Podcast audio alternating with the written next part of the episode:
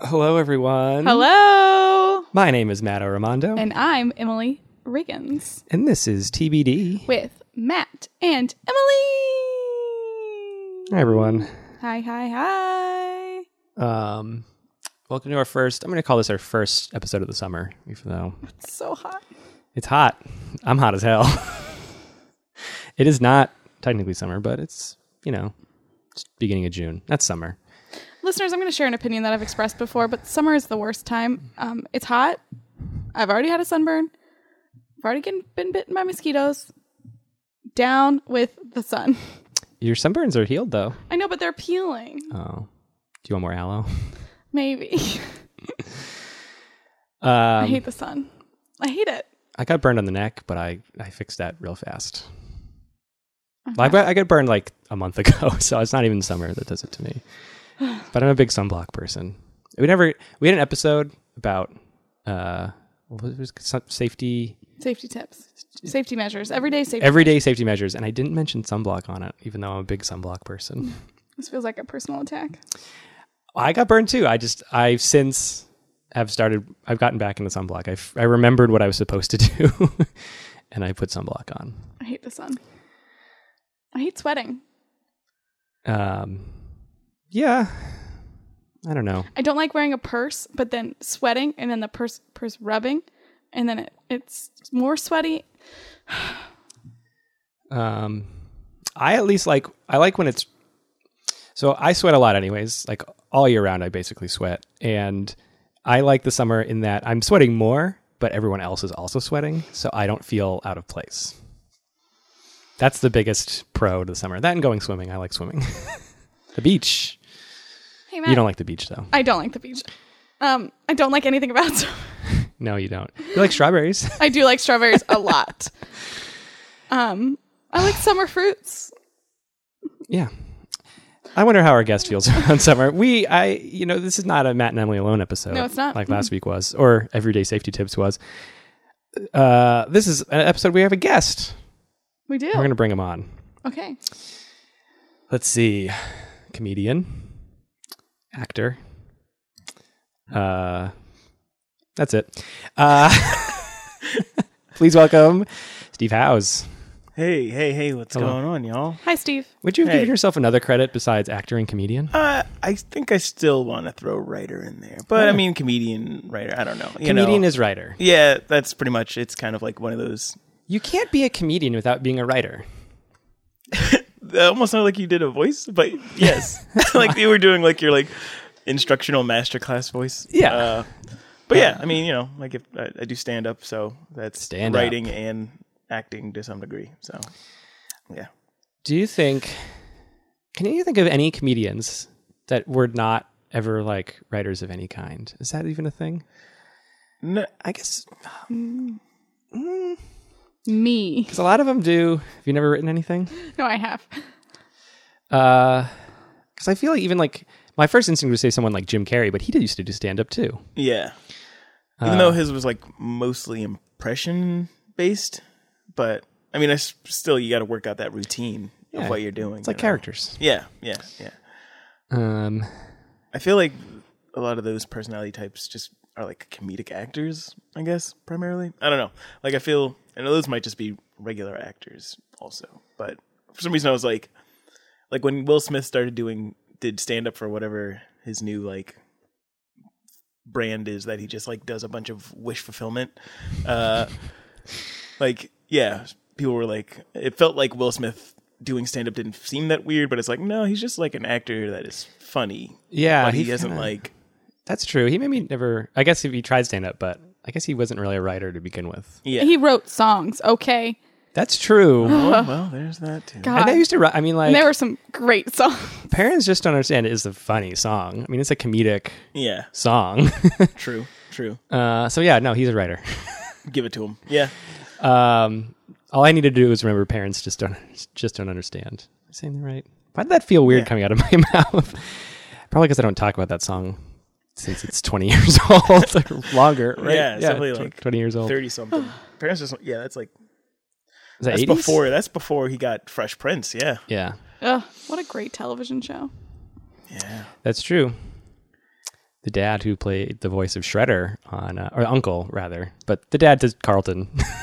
He's the dad to many of the characters, at least three of them. yes, And, but not uh, Will Smith's dad. All of us, Yes. really. But he played the voice of Yes. Shredder on Teenage Mutant Ninja Turtles. Which is a fact I like about him. Rest in peace. He's dead.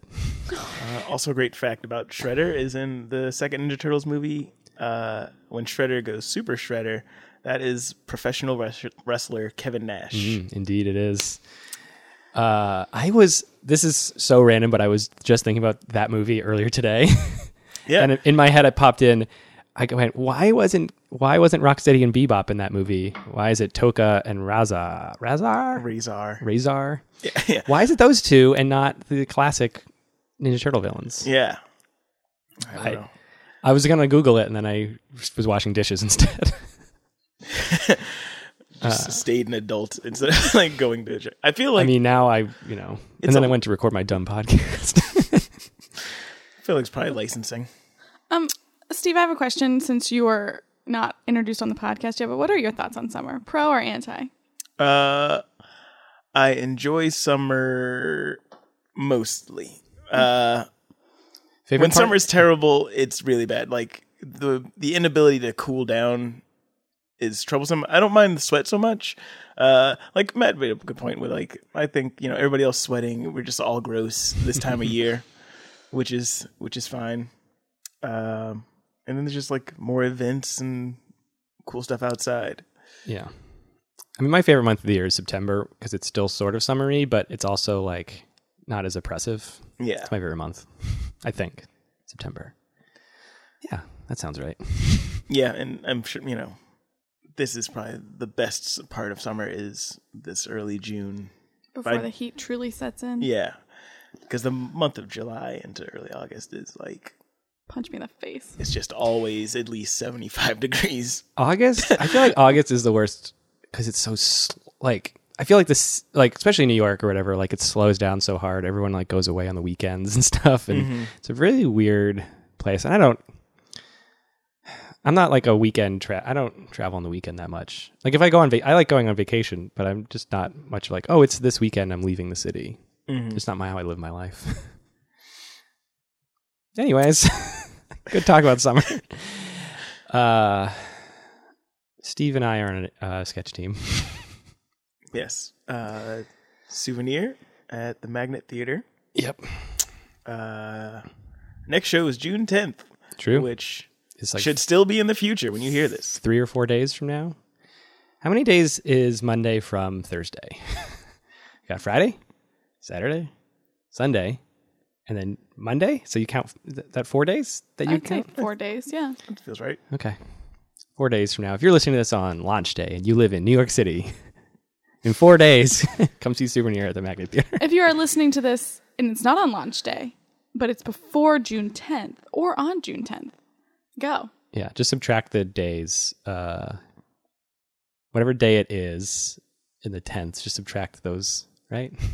Because if you listen to this on June 9th, subtract 9 from 10, and you were you got one day.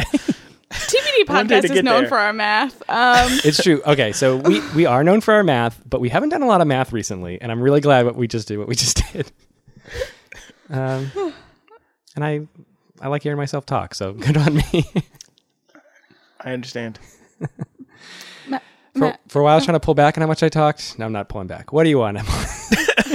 What the fuck? Is Why do you want me to stop? I don't.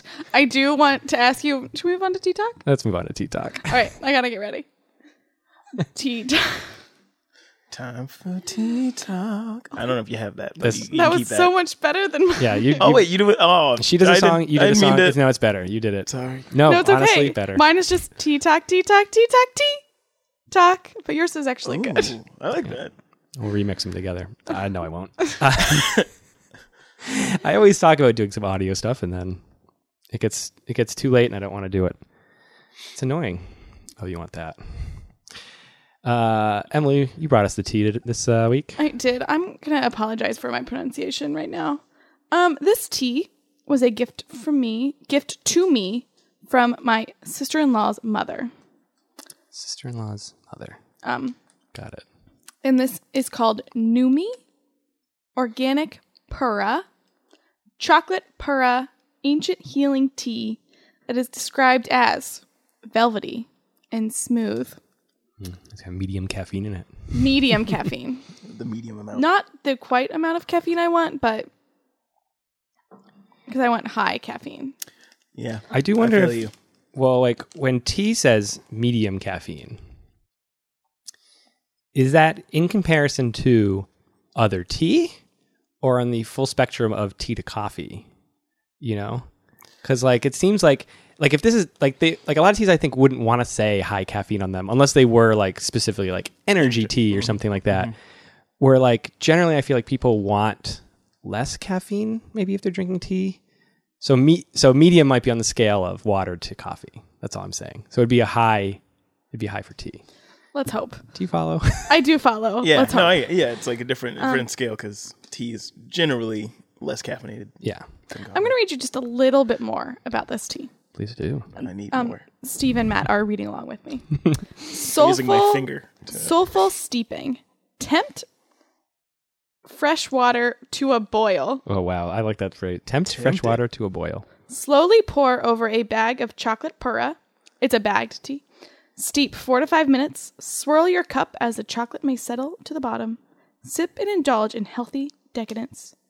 For iced tea, steep two tea bags, cool, and pour over ice. Guys, I should be on NPR. Uh, ingredients: verified fair labor organic black pura tea. Wow, verified fair labor, fair labor trademark. That's like a that's brand their or some kind. that's their thing. They own that. Don't don't use it. You actually probably have to pay them for saying They should pay me for saying it. that. Oh yeah, that's how it has. Organic pa- uh, cocoa powder, organic vanilla beans, organic rubois. Ooh, a second kind of tea thing in it. Organic cinnamon, organic orange peel, and organic nutmeg. Everything in this is organic, you guys. Guys, There's- what are, what are we tasting? Little organic thing on here. I'm just gonna swirl my tea so it doesn't settle. I'm just gonna. I'm just gonna sip it. I'm not gonna swirl a damn thing. I'm Wow. a freaking rebel. Wow. Ah, If John T. T. The inventor of tea could see you now. Ah, John, classic tea man. Matt, what do you taste? man. Uh, it tastes chocolatey. yeah, definitely catching catching the chocolate I- and the smooth velvet nature. Yeah. Would you taste? I don't taste any of the other things. I don't taste vanilla beans. Oh, I taste. I Cinnamon? taste I a think little the vanilla. Yeah, actually, that's probably. try I feel like what is like playing under the chocolate to make it not like such that earthy chocolate. Well, I- It's like cocoa powder too. So Mm-hmm. it also it kind of has more instead of like. It's not as chocolatey as it is like almost. It's similar to hot chocolate in that way. Yeah, I I, Cocoa I Mm, powder. agree. Yeah, Mm. I'm enjoying it. It tastes good. I need more It's- tea. It's so far away. Yeah, you want me to pour you some? I do. You got to vamp while I pour more. Okay, Matt's gonna pour me more tea. Um, Steve, while Matt's pouring tea, I'm gonna ask you a question. fantastic. What is your relationship to tea? Uh, I don't drink tea very often in my life. Uh, you know, the occasional green tea from a store, uh, green tea from like a Starbucks, but don't really make much tea in my life. Yeah, You don't make tea. no. It sounds like you're you're committed to the green tea. green tea's nice. I don't know. Maybe it's also just It ma- Yeah, uh, but yeah, I don't know. I think green tea. I feel like always seems like the healthiest tea, uh, based on pop science or my like the overall prof- profile of tea in my mind. I always feel like people are like, yeah, you know, green tea, but Yeah, it's like people are. I don't know. It's supposed to be good for your metabolism if you drink a cup a day. gotcha. Yeah, I hear a lot. I I mean, so for me, I think all tea is cuz you're just drinking you're drinking water but with like a little more uh there can't be anything but benefit to it, I don't think. Yeah. um although I mean, some of these with all the I mean, I guess this does have some weird ingredients in it, which maybe those like I don't know. It seems per- this seems perfectly healthy. It says it's healthy. It says it's healthy. It must be. Verified fair labor. It's Uh, an ancient healing tea. Yeah. I try to. that is- That's why I try to drink different. I try to drink different teas. I, I I am a big green tea fan as well. Emily, not so much. A little less of a green tea fan over here. Uh, what's the deal with? Uh, oh no, wait. I was good. matcha. Is that is a kind of green tea. Okay. It is a style of preparation. It's uh it comes as a powder because it's like the technique of taking uh the tea leaves and basically grinding them down into this The powder. this powder. mm-hmm. Um and uh yeah, it's just basic it's basically green tea, but just a different way of preparing it. Yeah, I did have some. Uh, that's right. I got a smoothie this morning, and I had them put matcha in it. Wow. I wasn't even like thinking about coming on the tea podcast later, but you know, Did it uh, change the flavor of the smoothie? uh, I think there was a lot of stuff going on in the Yeah. smoothie already. Was it a good smoothie? It was. It was. Uh, it's like banana, Mm, solid. kale, some ginger. Yeah. yeah. Ginger. Mm. Where is it from? Cafe Madeline. Okay. Uh, Yeah, you were mentioning that to me recently, weren't you? yeah, yeah. If you Steve and live Mm. I- in New York, uh, and four days, go to Cafe Madeline. They'll also be out, uh, open after that, I guess. Yeah. But you know, whatever. Shout out to you guys. Yeah. Um, then come to Magnet Theater. Subtract however many days in June you're at. My nutritionist says I need to drink more smoothies. And so I have all these ingredients to make smoothies, but then I broke the lid to my smoothie cup. So I can't make smoothies anymore. Smoothie cup. Oh man, I have like a little blender thing, but the, the thing to like travel like the with it. Ninja uh, Yeah. Blender Bullet. Or, Yeah, Magic Bullet. Okay. You have a magic bullet? I do. I have a magic bullet. You know that I have a magic bullet? I don't know if I knew that. Just, take his lid.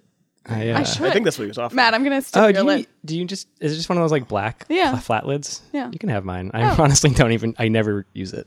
Oh, I can't wait. This will be great. My nutritionist will be so happy. um I have a magic bullet.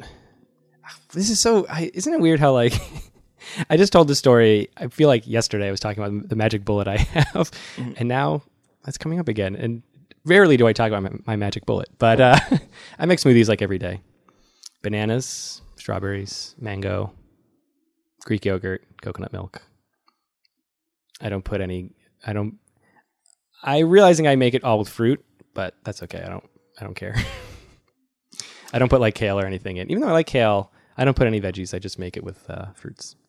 When I, I make smoothies, I do a banana, s- strawberries and blueberries, and maybe raspberries, um, and agave, and Greek yogurt, and I think that's everything. Uh-huh. Although I've recently tried to start adding zucchini slash um, spinach. Zucchini. Yeah, my nutritionist said it's a good ingredient. Okay. Zucchini seems. I really good. like my nutritionist. technically a fruit. Um, It is not Really? technically a fruit. It is it's got a s- It's fruit. got seeds in it. Makes it Oh a fruit. yeah. So cucumbers then also Yeah. fruits. Yep. Got it. Botanically, yeah. Yep. Yep. Yep. This is a big. Scientifically. There's a big thread on this uh, podcast. Uh, scientific fruit versus, uh, or uh, yeah, scientific slash botanical fruit versus culinary fruit. Yeah. A culinary fruit is anything that, or a culinary vegetable rather, is anything that's a fruit that you cook with as if it's a vegetable. So cucumbers or squash or tomatoes would all be culinary vegetables. In fact, I made the I made the summer reference earlier, but so like uh, meteorological win- uh, summer um, is actually like June, July, August. Um, and it, it, it follows like exact month periods where whatever astrological Yeah. seasons are different, but it's like s- because that fluctuates, it's harder for science. It's not scientific enough. so in science, winter is summer is different than the astrological signs or the sun. I guess it's the sun, right? Yeah. Uh, yeah. I think I read something about that, or I, don't know, I was watching the news. I mean, you know, uh, it Two was- good Well, ways you of watch finding the out. news. Re- yeah, read something, watched the news. Uh, read the news, watched the something. Uh, that yeah, it's that yeah. Since we based the astronomical summer off of uh, the equinoxes and solstices, solstices, solstices, solstices, uh, and that's yeah about how we're positioned in the su- regarding uh, you know around the sun versus just like the temperature. Yeah, that's why That's the what we gotta meteorological one is like no, it's just June to August, Yeah, which Yeah. makes a little more sense. hot months. It's summer. Yeah, Bing bong. hot months. Isn't it interesting that we get you know in New York you get all the seasons, but there are parts of the world where you it's just hot all year round. But they still have summer and, and winter. Yeah, The equator, they have still summer, winter, spring, fall. Doesn't mean a damn to them though. Yeah. Maybe this. I guess the sun changes. If you're living on the equator, no, the sun is the sun the same all year round for you. I- I mean, it can't be exactly the same, but it's the difference between, I guess, shown on directly and across. I don't know. I don't know. Now I'm confused. We well, the next guest on this podcast needs to be from the equator. Mm. We need you guys to Let's do it. Let's Get do a an field expert. trip. to the equator, that definable place. Oh, that's a good. Oh, that's a good idea for for like a podcast, not our podcast, but like a podcast that just like at the end of every one, they decide they need to travel to a new location and they actually go there. Oh, that sounds like an expensive podcast. It's expensive, but it would probably be popular. And if anyone wants to fund it, I think The it'd be- Patreon will be you do it like it's just somehow like you just naturally decide like by the end you have to figure out like what the next country you're supposed to go to is and like if this was an episode of that series by the end of it we go well i guess we have to go to the equator and then you just like go yeah, just organically through the conversation. Yeah. end Yeah. up in wherever. this is a good idea Hey guys, um, I love this conversation, but let's get back to the tea a little oh the bit. tea Um, is there anything else we want to say about the tea before we get on to our important question? um no i think you can ask the question or i can I can. Steve, I have a question for you. It's the most important question you'll ever be asked. yes Is this cup of tea, this Numi chocolate pura tea, is it your cup of tea or not your cup of tea? Uh, I think it's my cup of tea. Oh wow! Yeah, yeah. I know. I felt conflicted at first, uh, but I'm not like a tea drinker Hmm. in general. So this is a tea that I would have again. here you go that's that's all it takes I think that's. I think yeah, yeah. When- going from zero to one is uh, yeah yeah. it's really if you don't dislike the tea you might as well say you you like Yeah. it I mean, chocolate all the time. Maybe not a go-to, but that's the only thing. i wonder Am I walking back my my cup of tea slowly but surely? You don't. uh, I mean, I, I I rarely have the same tea. Like, I drink tea all the time, but I don't drink like the same tea like two days in a row usually. Ah. 'Cause I have so many teas. I just like, well, yeah, I had that one yesterday. I'll have this one today. I jump around, That makes that makes sense. you know. Um, yeah, Oh, I love Yes. chocolate. I would have it every single day. you do have it every day, don't you, I do. Emily? Uh, do you consider Numi's chocolate pura tea to be your cup of tea, or not your cup of tea? Matt, thank you so much for asking. Um, I it's my cup of tea. It's chocolatey. It's warm. It's good. I'd have it again. It's good. like your answer, this tea is short and sweet. Yes. Okay, Matt. Yeah. I was, I was like, should I ask Matt? I don't know. Do you want to? You can if you want. Matt, is this Numi chocolate puree your cup of tea or not your cup of tea? Thanks for asking, Steve. That's I think the first time a guest has ever asked the question, and I'm so glad somebody finally got our hints we wanted them to ask us. yeah, other guests. Just let Um, these guys do all the work. this uh yeah, it's my cup of tea. It's good. It's like that fun chocolatey taste. It's it's kind of we've had other chocolate Yeah. puras even on the I podcast. don't know. We had, a, and it reminds me of those, and I'm like, these are all in like the same boat for me. They're Hmm. good. They're like, it's like having a hot chocolate, but one that you, not that you have to feel guilty about having a hot chocolate, but this is like a guilt-free hot chocolate.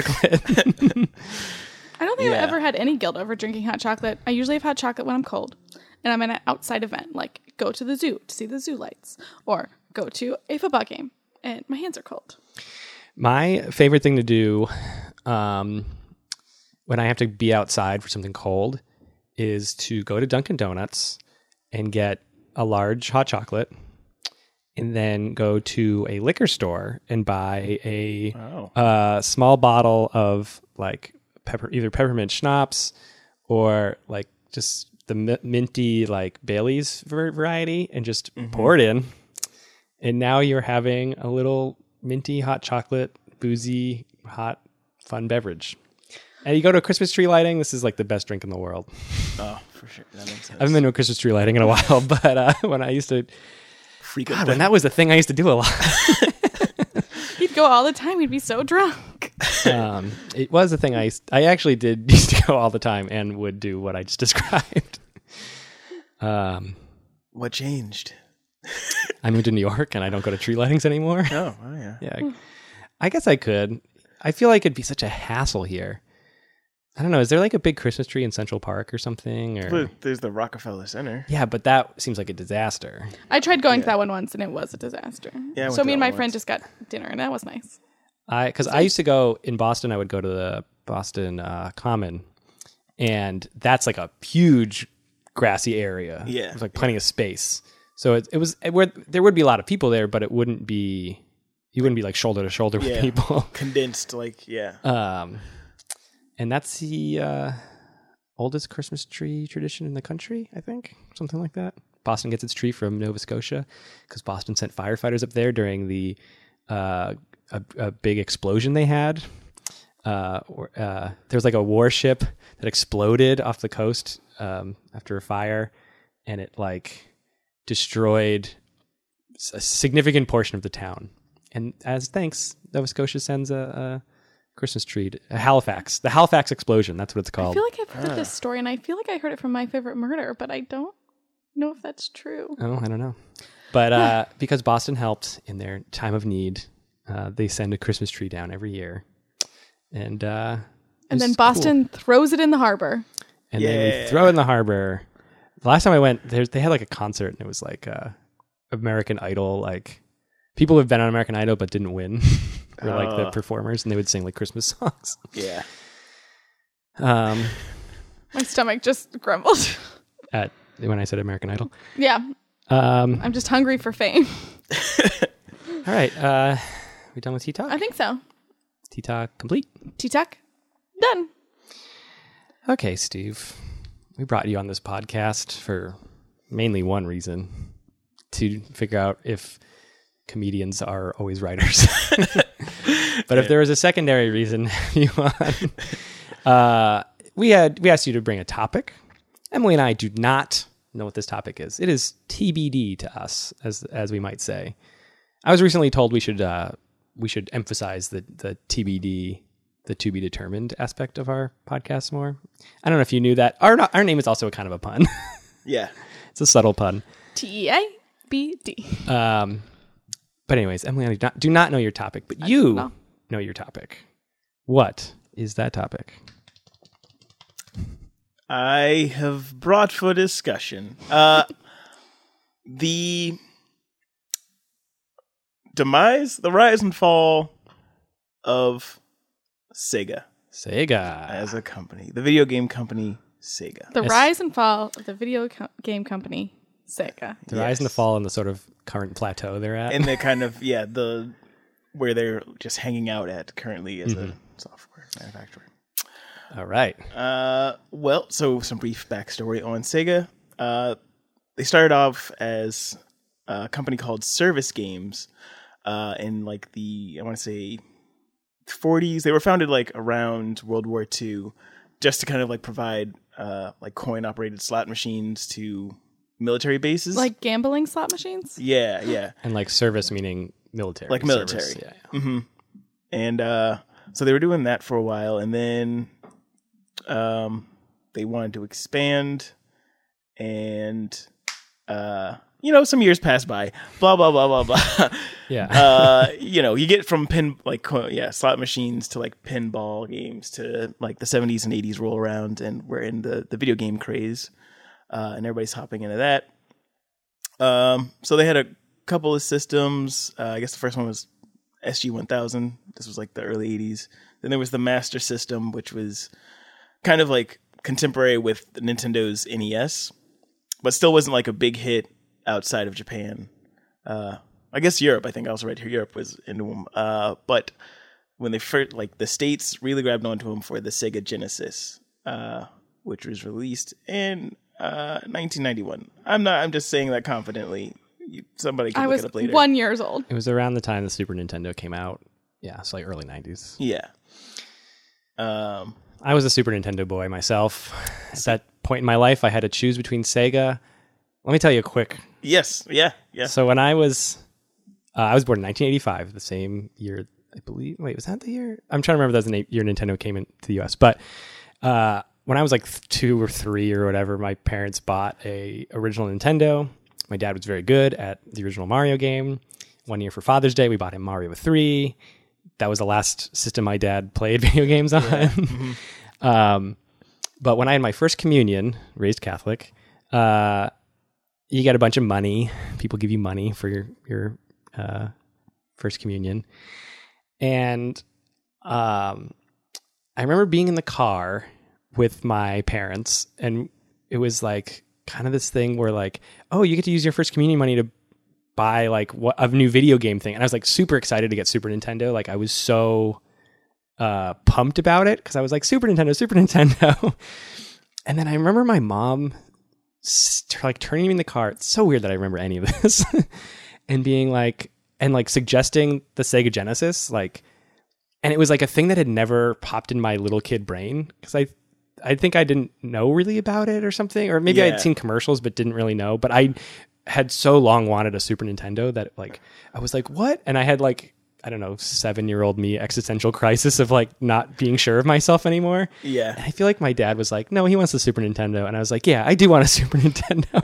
And that probably directed the rest of my life. Well, yeah, because like at that time, uh, there wasn't so much competition. It was kind of like the brand loyalty was there because Nintendo hit first, and so like you were just playing Nintendo, and it's like, oh, a new Nintendo's coming out. Yeah, Let's go with Mario. it. I want to play Mario. Yeah, yeah. And uh, for me, I didn't even get my first uh, Genesis. I got that from my uncle who just like had a Genesis, and then was like, oh, I don't think I play video games anymore. and I I'm was an like, adult. yeah, yeah, yeah. It's uh, like I just hit that mark, and it's like, there you go, here you go. Uh, so yeah, and that's that brings us to uh, you know Sonic, who finally.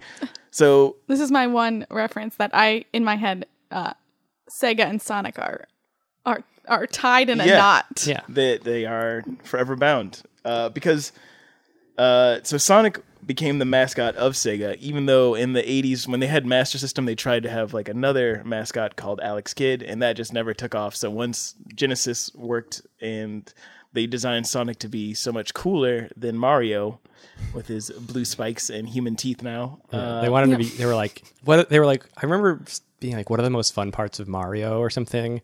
And that's like why they came up with making him go fast because it was like, it, it's more fun to like go quickly through the levels or whatever. that makes sense. Yeah. I will say from an outsider's perspective, Sonic way cooler than Mario. Way cooler Mario, than what is he, Mario. a plumber? yeah. Sonic is a fast little rodent. He's a hedgehog. Hedgehog. That's yeah, a so rodent, right? rodent. Yeah. Sonic, Yeah, he wears sneakers, Yeah. not overalls. he does. Um, you guys are I'm just killing saying me right now. overalls are What, on- with, uh, are trendy but not his. There are, Mm. is a way to do overalls and he's not doing them right. We'll see where Sonic takes uh, Sega as this story of the rise and fall goes on. Because I'm pretty sure Mario's still doing pretty good right now. Yes. Uh, I have a, I had that. You know what? You know what phrase got ruined is the the idea of a trump card. Isn't that like a ruined phrase? Yeah. Oh, yeah, I guess so. Huh? what do we say instead of trump card now? The ace of spades. Uh, One No. up? I mean, just like a like a One one up. up, one up on somebody or Getting one up. And that's hard in the video game context because one ups are a thing in video games. yeah. Because I want to say that my, my trump card is that Mario is still a hugely success, successful franchise where now Sonic looks like a weird dude, human teeth, and etc. Anyways, sure, sure. back to the early 90s. Uh, so yes, the Genesis was uh, hit. Uh, it outsold the Super Nintendo Ooh, wow, wow, wow. for Oh. like a little bit. I'm sure. I, I think over time the Super Nintendo caught up. I do believe that's Probably true. by the time they got, I don't even know specifically, but I feel like Sega was probably winning, and then like Super Nintendo got Star Fox, and then it was like, fuck, you got to get a Super Nintendo. Like I don't know how f- early Star Fox was in, but I feel like when I had a Sega, Star Fox was what I was still like. I can tell you, I'm pretty sure I Nintendo. know what game killed it. I think it's Donkey Kong Country. Oh. Because that was like, I remember Donkey Kong Country being such a huge deal. And it's like also the most graphically advanced game for the at the time. I know Mm-hmm. yeah. Star Fox was like pretty advanced, although I never played the Super Nintendo Star Fox. Uh, I didn't get into it till s- Nintendo 64, the re like Yeah, release Star of it. Fox 64. Yeah, Um, it's the same game, which is better graphics, uh, basically.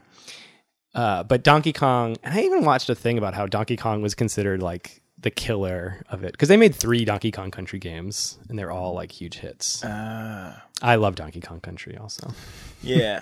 Well, and then also, so uh, so Sega has like the success of the Genesis and is doing well, and I just it it seems like they don't know what to do like after it, so they don't they don't know, and we're still so early, I think, in the his like video games as a whole in the console cycle that we haven't figured out like how long do video game systems stick around before we make like a whole another generation of them Yeah. because they tried the Sega CD, which was like an add-on that let you play these like games that were s- based on CD. A lot of them were like like used uh full it was called full motion video, but it was like live actors, and then you'd like be able to like select like a little bit of action. So it'd be like cutscene with an actor, and then an actor is like, "Oh, you need to go through the tunnels," and you pre- like Sewer Shark specifically, the game that I, I, I uh, one of the games I played on Sega CD is like a dude you're you're a guy in a tunnel just going through tunnels and every like 30 seconds somebody who's cuts in is like ah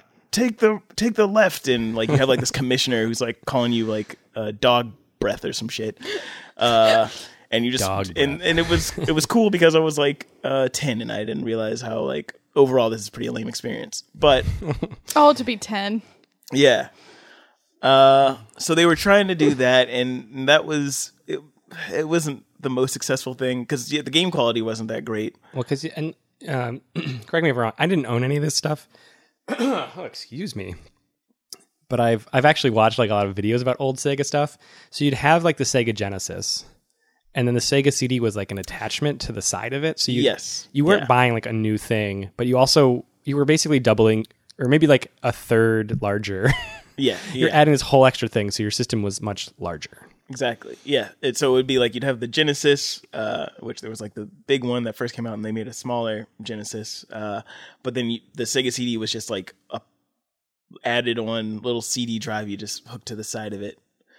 It's Uh, like imagining adding like an external hard drive to a computer or something like that. Yes, yeah, that would be the, the Sure. equivalent. Something like that. So they did that. They also did a thing called the 32X, which was another add-on where they're just using the old Sega and telling you to bu- like pay like hundred dollars to maybe play. Uh, you'd stick it like in the cartridge slot of the uh, old Sega Genesis, and you could play some 32X games. So it'd be like Doom would look better than like it would on a Genesis. It was like Still was not working out. and that was still like I remember seeing pictures of this. So like yeah, so you have the Genesis, which looks like a normal video game console, about normal size. Then you add the CD to the side of it, and then it's like got this extra growth on its side. And then you add the 32X on top, which is this big like bulbous thing you put on the top of it. So if you have like all three of them going, your system it's this monster. It just looks like this weird monster. Ugly pile of uh, black plastic. it look, it looks like a it looks like more like a toy, like a sci-fi playset or something. Yeah, yeah. Very weird looking. Steve, did you have all of these pieces? I did not have a 32X. Right. Uh, I feel like they weren't that popular. Like it was like a last ditch effort. yeah, the 32X like, might have came out after the Sega CD. Um, and the reason they said 32X was because it was supposed to be 32 bits, which was the next generation of consoles. So Sega is uh, well, starting from Nintendo, that's like 8 bit. Then Sega's 16 bits, and then or Genesis and Super Nintendo were the 16 bit era. And then- PlayStation's 32. Yeah, PlayStation and uh, so after all this worked out and uh, well, it didn't work out, they finally hopped into the next generation, which was the Sega Saturn.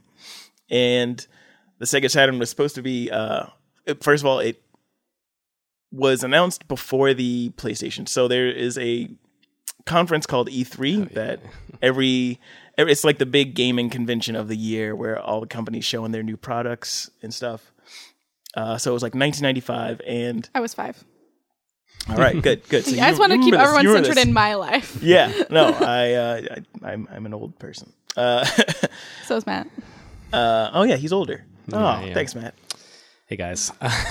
So uh, at E3 of 1995, they just uh, they announced the Sega Saturn like to buy at the conference. Th- Pretty much, they're like, "Hey, here's our new system. It's going on sale like in the next month or so, and it's going to be four hundred dollars." yeah, they basically wanted to beat out the PlayStation. Yeah. I remember also like developers were mad because the it was supposed to come out like six months later or something, and a bunch of people hadn't finished their games yet, and they were like, "What's going on?" yeah. And ultimately, it plants the seed that probably ul- helped destroy Sega as a as a company. Uh, I'll get to that later. The Sega Saturn, yeah, it didn't go well because they launched earlier. They said they were four hundred dollars. Then PlayStation was like, "Oh, cool, we'll be three hundred dollars." Yeah. just and you know once you say that uh, and then the developers being pissed off so also a lo- a lot of the first round of games weren't that good because They people rushed didn't it. have time to yeah finish them um What are some games? More Sonic oh, games man. Did you have Did you have a Saturn? i did have a saturn i also Sorry. ended up i feel like i got all my consoles like three years after like when they were cheaper uh so like i got a sega cd when saturn was out and i was like oh cool $60 for another sega thing not realizing that i was actually like behind but yeah. Well, sometimes it's okay. yeah. Um, s- what Saturn games? Oh, so that's where you get um, fighting games like Virtua Fighter. Um, that's like one of the first 3D fighters. Um, Oh yeah. Th- So Sega also tries to be more mature than Nintendo. They're trying to like outdo them in.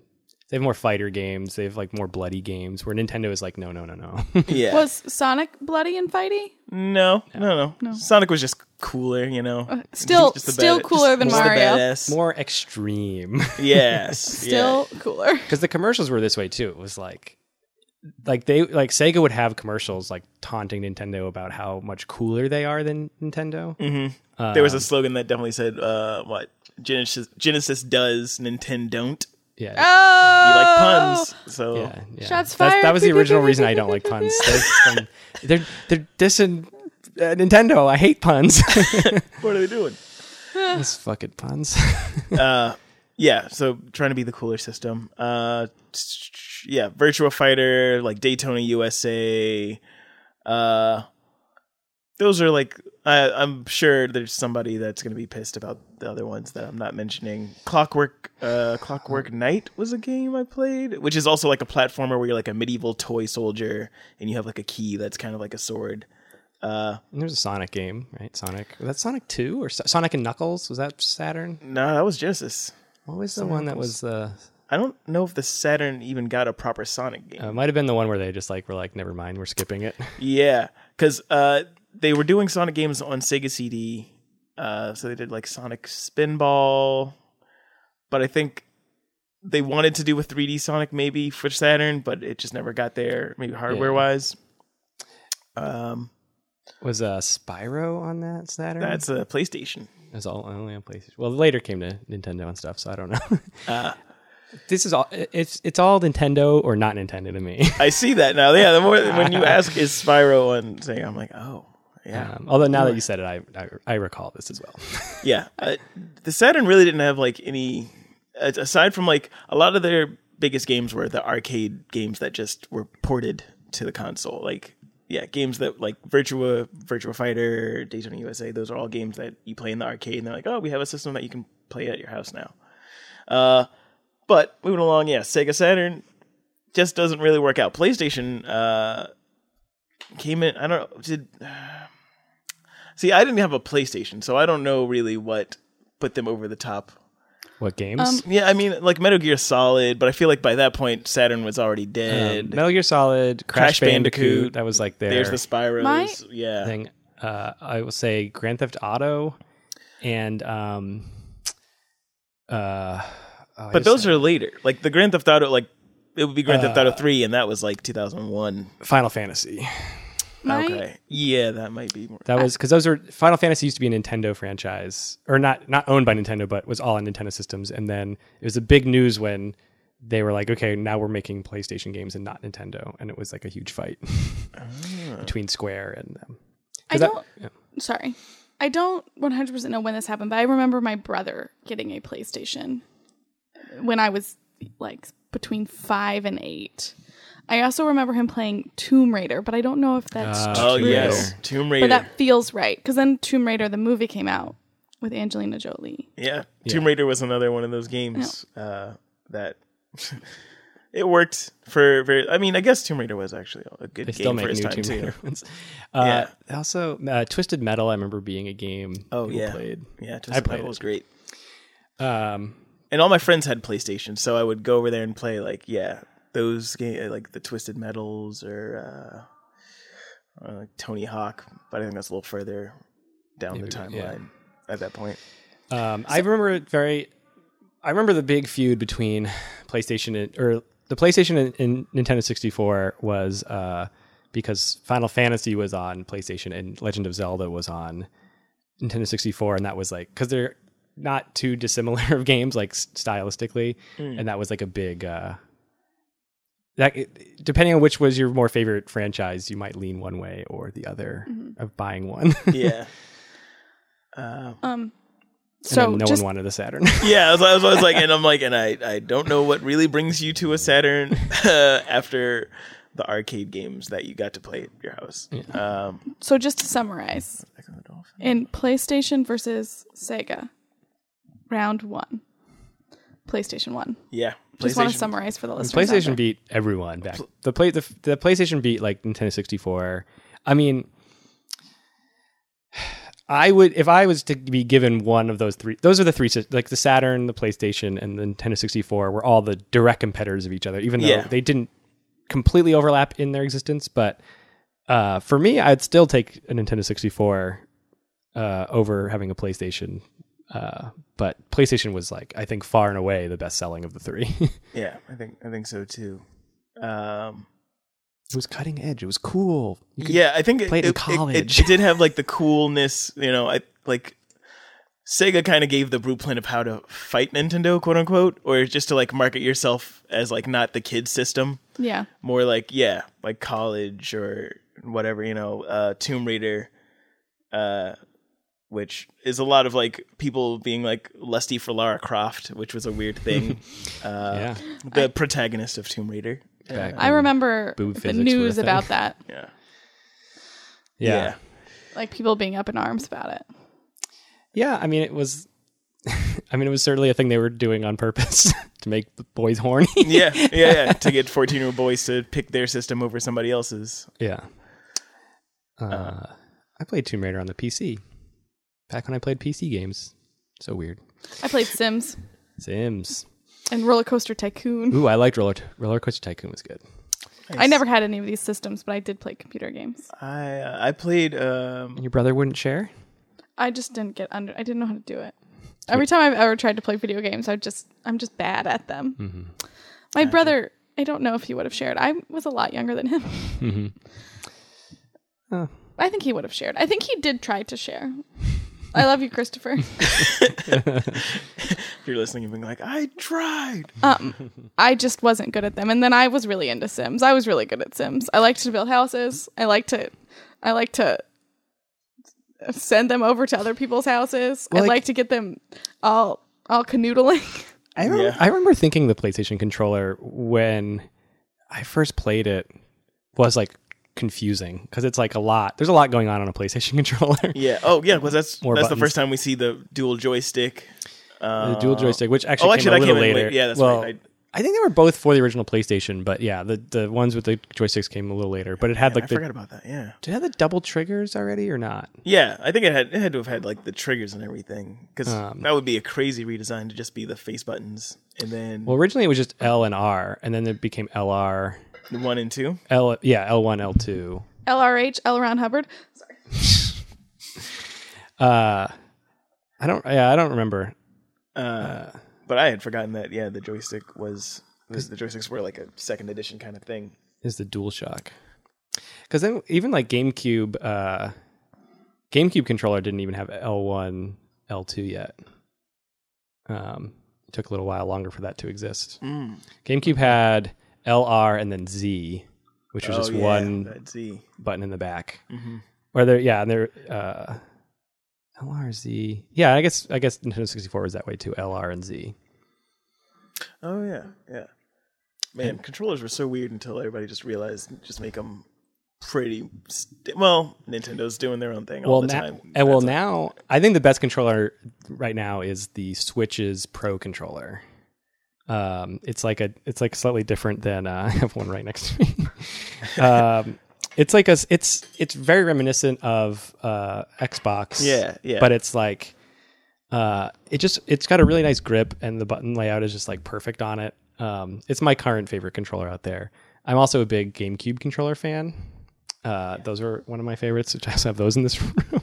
I have But like, every even controller that in my one, room. even the Switch, though, yeah, like I think that's what I feel like is like everything kind of settled to kind of the standard. I mean, Yeah. the Xbox kind of. uh we all we stopped with all the crazy shapes. Like Nintendo, feel, I felt like they were they were Yeah. doing different things for reasons. Well, they still have the Joy Cons on the Switch, like the really small controllers.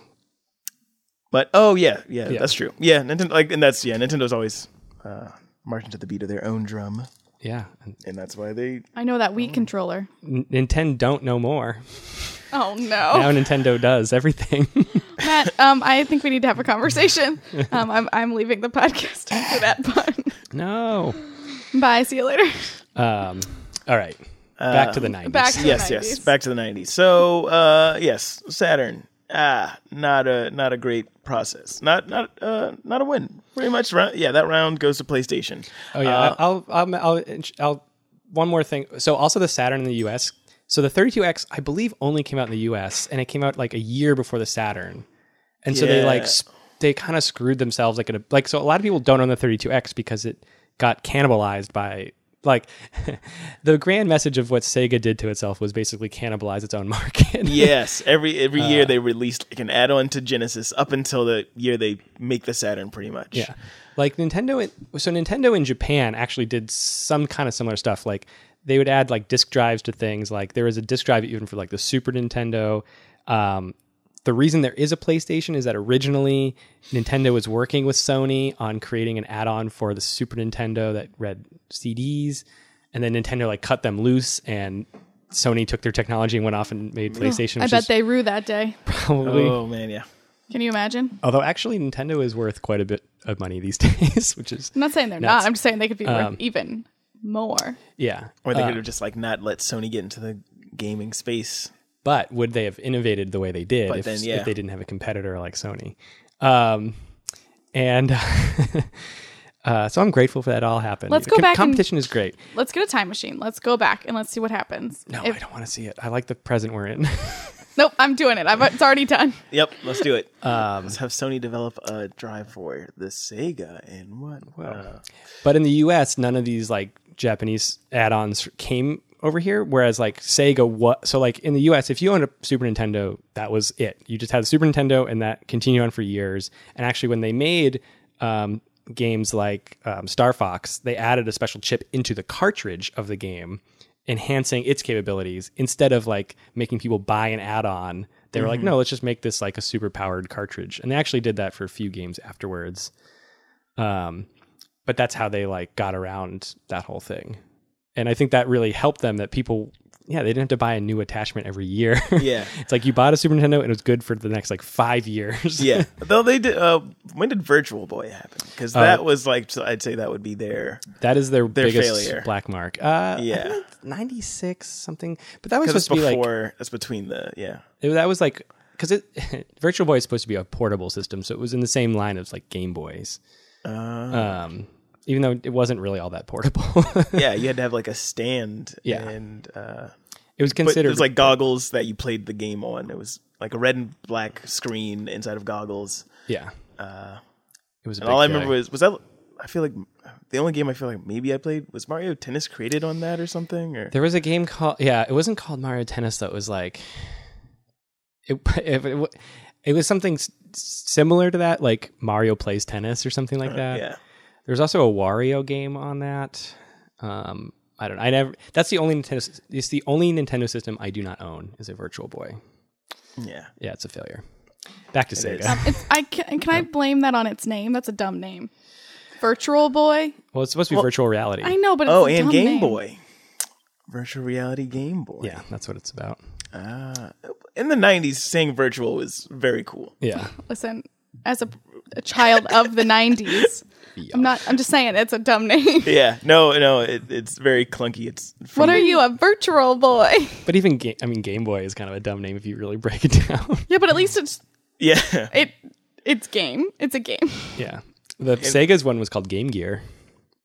Is that a good name or a bad name? What do you think? It's badass. Um, yeah. It's badass in that it sucks six AA batteries in like 20 minutes or whatever. um, Uh, I you can continue on your story, but I just remember that I, I the only Nintendo thing I ever really owned was a purple Game Boy that I played Tetris and Pokemon on. I will that Mm-hmm. we And that's the thing about Game Boys. I think Game Boys. I mean, they were just you had a couple of games, and you could just have a Game Boy, and then it's just perfect for like that. Nintendo works very well in that like casual uh, game is fun. Like just Yeah. get in, get out, have a good time. Yeah, if we can rewind a little bit on this Sega thing, like they put out the Game Gear, which is technically far superior to the Game Boy. It could play in color, had a Mm-hmm. backlit screen, could play more enhanced games. Um, and it didn't do that well. Like, even though the Game Boy was far inferior, people were still like, I want my Game Boy. Give me a Game Boy. Yeah. And it just shows.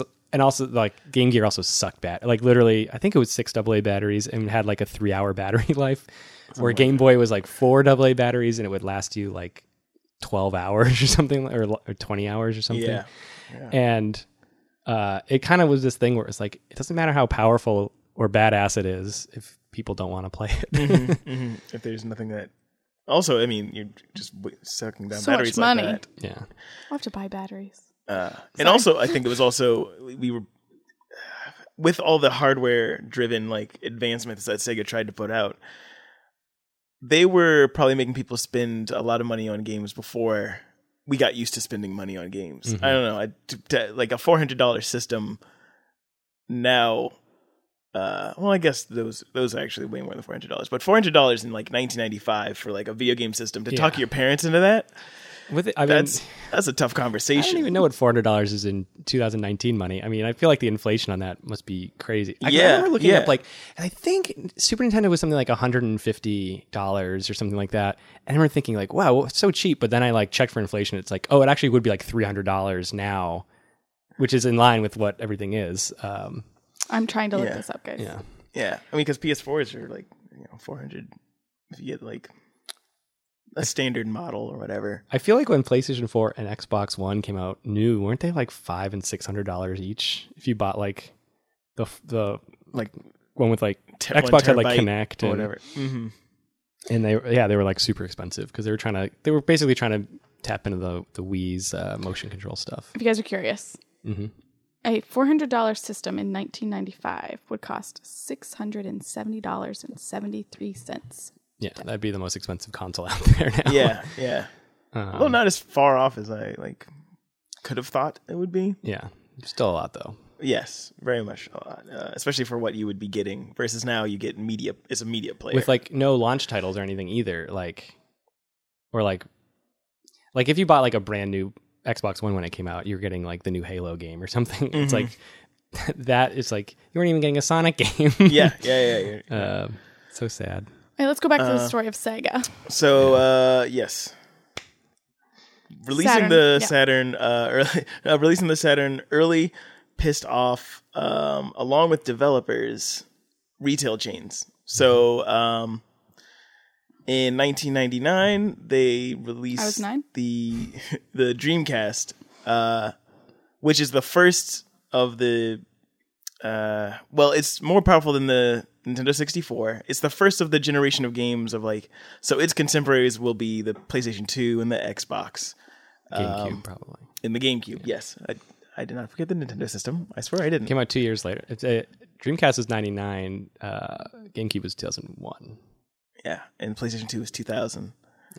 Uh, and Xbox is oh no, Xbox is like 2000, 2001, something like that. yeah Um, and uh, by pissing re- retailers off, the uh, you guys, do you guys remember KB Toy Store? Oh, I do. There was one in our mall, at River, the River Valley Mall. I believe it was founded in Massachusetts, if I'm not mistaken. Ah, that, it feels very like New England. um, they refused to carry Sega games because they were burned by the Saturn. Burn that bridge. So already, yeah, that's a that's a whole, and that's back when that still meant something. Um, I mean, I guess I don't know if Walmart had an issue, but so that's the beginning of their their failure. They're losing money.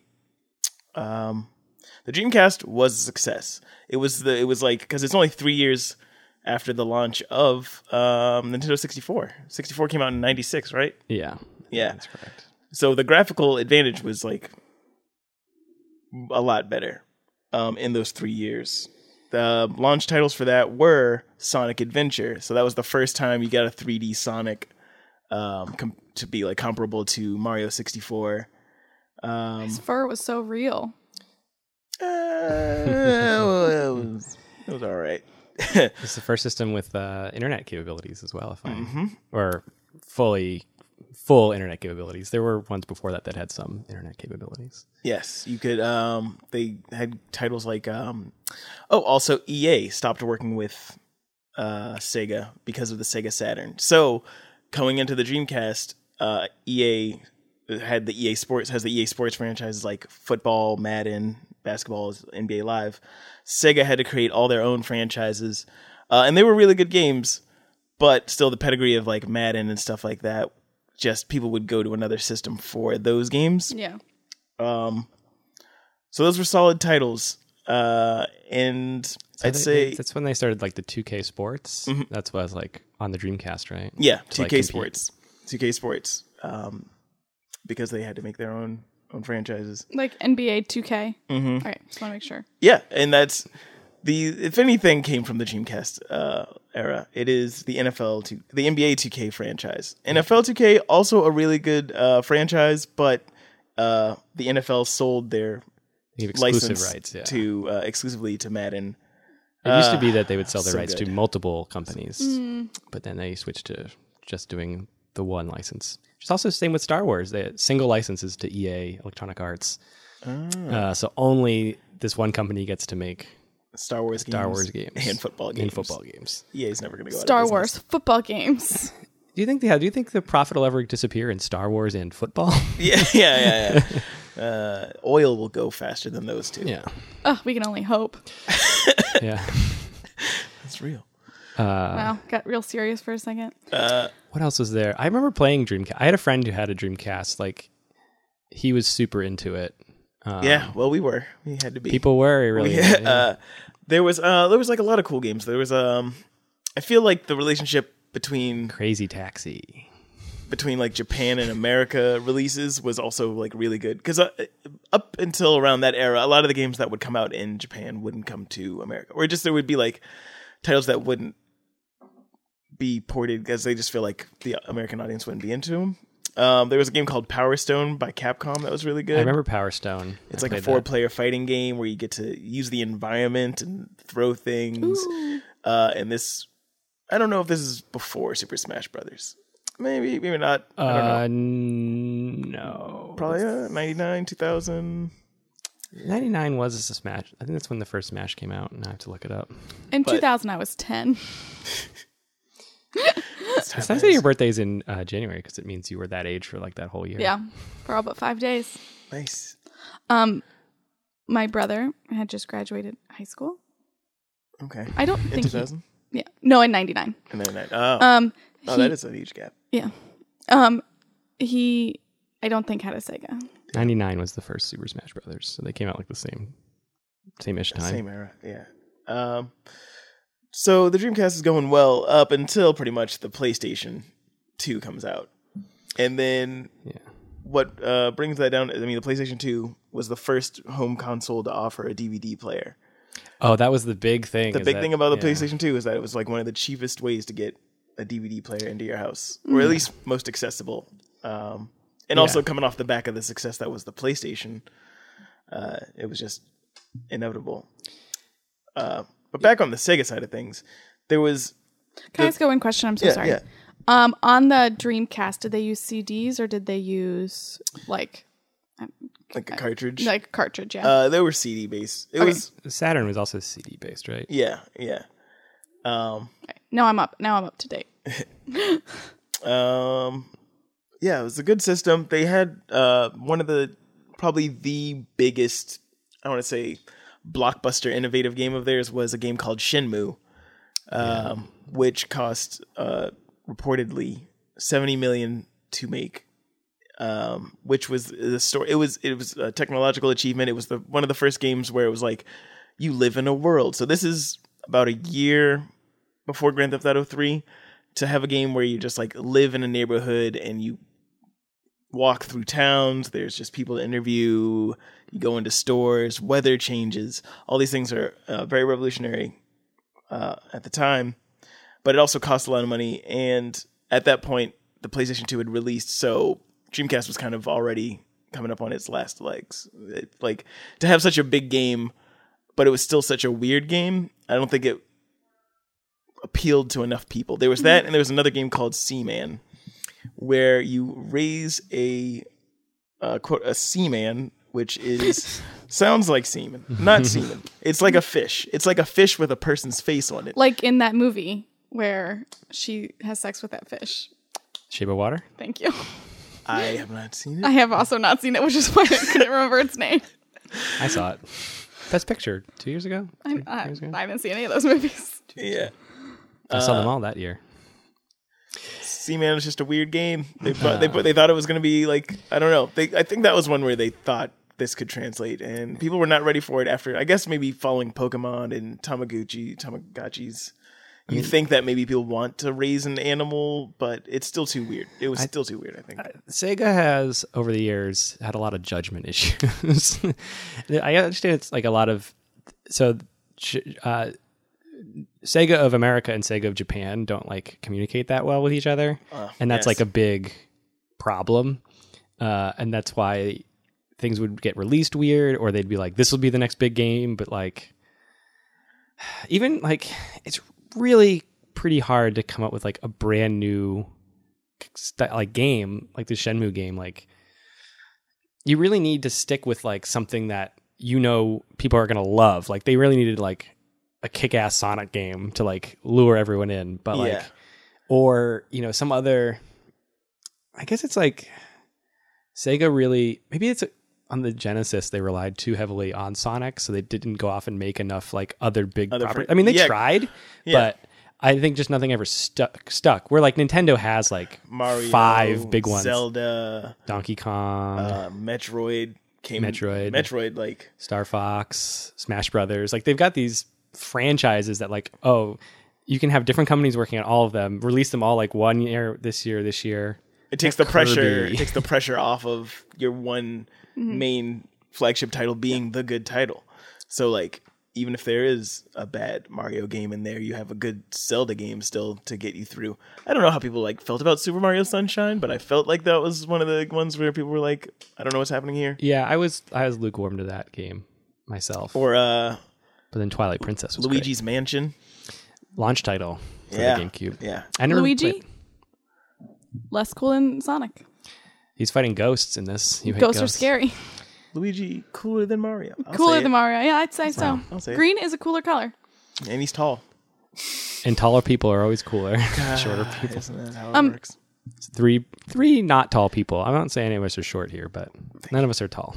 I would consider myself short. I can't reach anything. And my dad's six three, and I'm not even close, and I'm so mad at him all the time about it.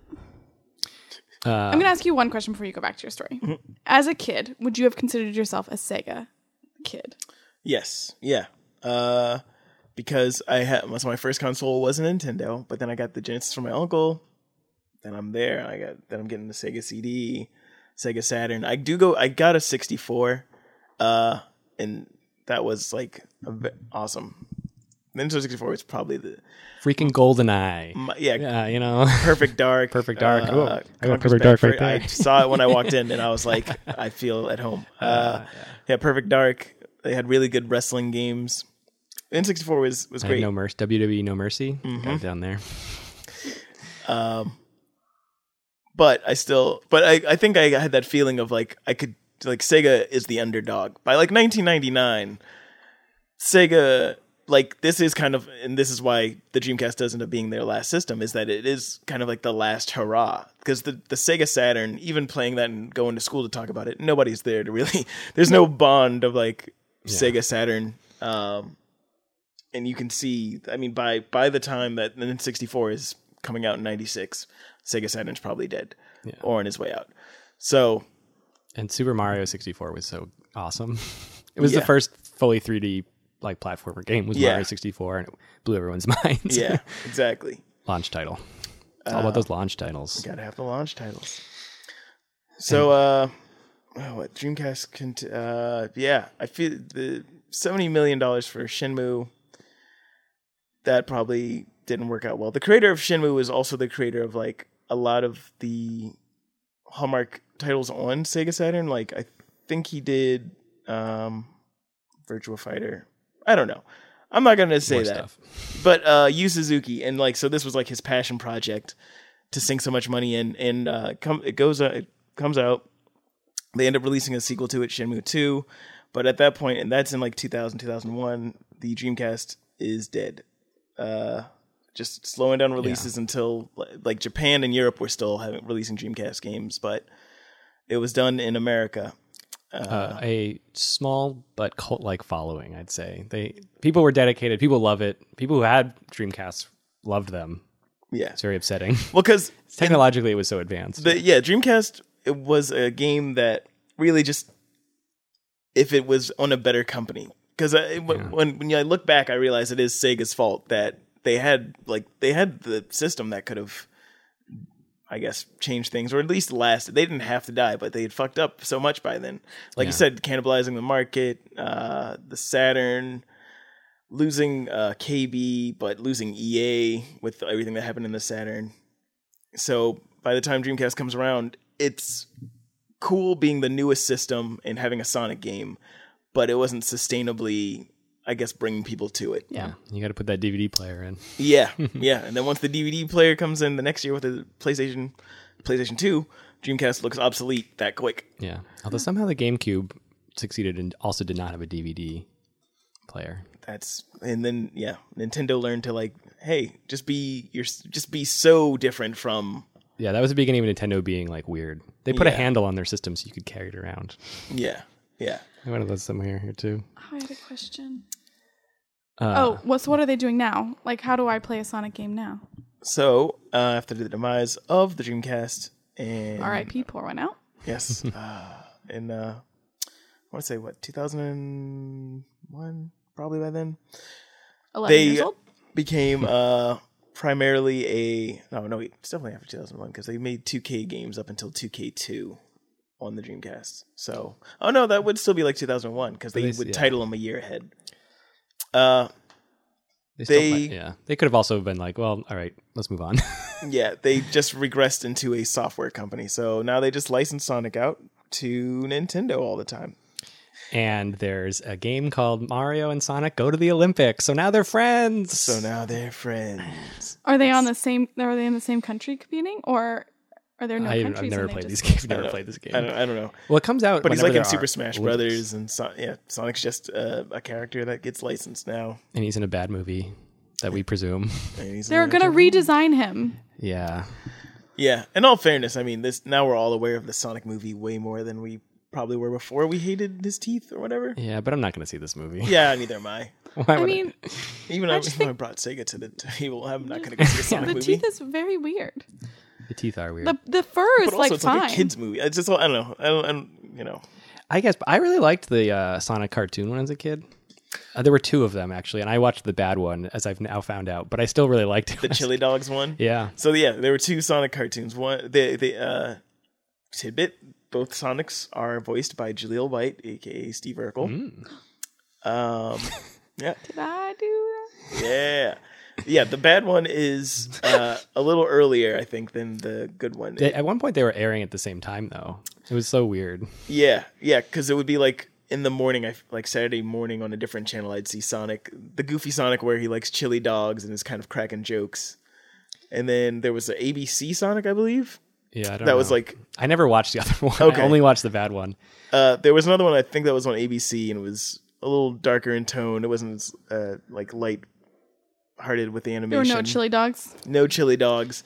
The intro I just remember uh, Sonic would grab a ring and go faster, and I was like, oh, He's gotta go fast. That's pretty badass. I the I used to, I used to also read the comic. There's a comic book. I think it's still being published, and it's something like one of the longest running comics there is. And Hmm. the bad TV show is based on the comic book that I also used to read when I was a kid. Oh. I didn't play Sonic games, but I like the I like the comic books. That that is odd. I guess it. I mean, I never owned. I don't like looking back on it. A lot of that I didn't even like when the Saturn came out. I didn't even know it came out. Like I knew about Genesis and I knew people who had Genesis. And even like the CD, the 32X, all this stuff, like these are things I've learned way, m- like, I think I'd heard there was a such thing as a CD, the Sega CD, but I didn't know it was an attachment until like maybe like two years ago. Like I just, it was this thing where like Sega was kind of in its own world, being weird. And I guess it's also that shows their marketing wasn't so great because I was the kind of person they should have been thinking about converting. Yeah. But I literally I knew about Genesis. I think I might have heard of Saturn, but like only in passing. Like I barely knew it was a thing. yeah. I think I thought all of those things were still the Genesis. Right. And You that's know? kind of like what they set themselves up is that like Yeah. I don't know, the first two updates for the I don't know, you have a Genesis and then the next two things you release are just like put this on your Genesis, put this on your Genesis. Yeah. Because I didn't think once I got a, s- you know, I had the choice I mentioned earlier between Genesis or Super Nintendo, but I don't feel like I faced that choice like almost ever again. like it was just like, okay, now the Nintendo 64 is coming out, I'll get that. Okay, now GameCube's coming out, I'll get that. Yeah. And then every everything since then, I I own them all. Yeah, I mean, I, I was formerly kind of like a, a Sega dude. Um, after the Dreamcast uh, died or whatever, uh, talking about them like they're people. Uh, uh, I went to Xbox because I don't know. I think uh, controller wise, they were the closest to like a Dreamcast controller, and they also got they were the only place you could play the sequel to Shinmu, Shinmu Two. Um, other than importing Shinmu 2, You know they're making which I a- also you know they're which making I a- actually did do. You know they're making a sequel now. Yep, and that's why I'm about to get a PS4. They're making a, a Shinmu three. Uh, Shinmu is also like just personally, I like have a deep attachment to that game because I think I was completing it. I was finishing it as I was moving from like where I grew up from like third grade to like eighth grade, and that game ends with like uh the main character going on like a journey. So it was like very, it was all very like synchronized uh, for me to. I don't know. It was like also probably like the first game I completed, completed to like have that memory of like going home and like I gotta put some more time into this game. There's a story. The story is that uh, yeah. Now I'm just throwing things in because we've talked about how it died Yeah. but uh, this dude returns home to see his uh, father being killed by this mysterious dude. Guy escapes, and then you're just kind of like trying to track down who is this guy? Why does he know my dad? Why did he also kill my dad? And you find out more about whatever that connection was. Is he your real dad? Uh, you know, I don't. They haven't completed the story. they got two. They got a game in. The system got canceled. Yeah. People really love this series. Whenever I whenever this comes up somehow in conversation, It always comes up. Uh, if we have it inside of us, we'll bring it up. No. yeah, oh, yeah, it's like one of those things. If you're if you're a player of that game you, and video games come up, it's like now I have to talk about my favorite video game or whatever. Yeah. But people are really passionate about it. It's like a cult, more of a cult following. I I just learned out about it about it maybe like two years ago, and now I've like run into a bunch of people who are like, yeah, this game, and I'm like, oh, And I- I think the ultimate, the burden of being a Sega fan is to see all the ideas they had that are like now th- that the, the industry have kind of like grabbed onto. Because like yeah, like I said, Shinmu was kind of the precursor to what Grand Theft Auto Three became, and that's a giant franchise. But it's bringing that kind of gaming in, uh, that that kind of uh, technology or living world environment. open world kind of. thing. Yeah, There should have been more running over pedestrians in Shenmue, and then it would have been as popular as Grand Theft Auto. would have done it. Yeah, or uh, yeah. All right, Steve, we are getting near the end. Okay. Do you have anything you need to get out, or before we close the topic up, Um, or are you good? I think uh, you know this was cathartic for me. Uh, to Talked- finally talked through it. Talk talk through the uh, fall of Sega. Uh, it's just you know, uh, great ideas, terrible execution and corporate structure, and eventually the rest of the industry got to feast off of whatever you know Feast. Yeah. the 2K franchise as like NBA 2K has beaten EA Sports Live like heavily. There was uh, a year or where they didn't even end up releasing an NBA Live because they just couldn't find like it was glitchy as shit and uh so like that's one of the things that I was able to see is that from the in, in from the Dreamcast days to now where that 2K franchise is above the EA equivalent. From Well- the from the ashes, the phoenix will rise. Yeah, right. uh, and then online gaming and yeah, yeah, they tried. Yeah, they really tried doing online gaming first. Even the game, even the GameCube, which came out later, technically had a modem, but barely had online play. Um, I never played online on it. Yeah. All right. So, Thank you so much for this topic. Thank you for coming in. oh, yeah, thanks. Um, you want any? You want to plug anything? Want to mention anything? Um, so if you're hearing this and uh, on launch day, or up to two days before uh, after that, We've so got Saturday. Oh so much math. so you know, do the math. Uh, I will actually. I'm doing um a stand up set at, in uh, Richmond, Virginia. Hey, I, if if they if you listen to TBD in Richmond, Virginia, or anywhere in Virginia, I'm doing stand up at Second Best Fest. Uh, it's at um, Canal Club. You can tickets are at secondbestfest.com. Second uh, two in the just so you know what you're 2ND. typing in. Um, I'm doing stand up there. Uh, you can find me on Twitter at Steve House.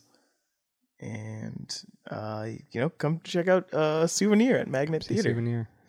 June 10th, June tenth, then July something eighth, maybe. something like that. We have two shows in July, right? We do. We do. Best of show. It's Yes. Later, July twenty second. I want to guess. That, would- sounds like that would line up right if I'm if I have all my dates right. That would line up. that'd be two Mondays after. Yeah. Yeah. Um, well, that's also what I would plug is that show. Emily, you have anything you need to mention? No. Okay. Well then, thank you, Steve. Thank you, Steve. Thanks for having me, guys. I've been Matt Armando, I continue to be Emily Riggins and this has been TBD. with Matt and Emily. See. Okay, bye.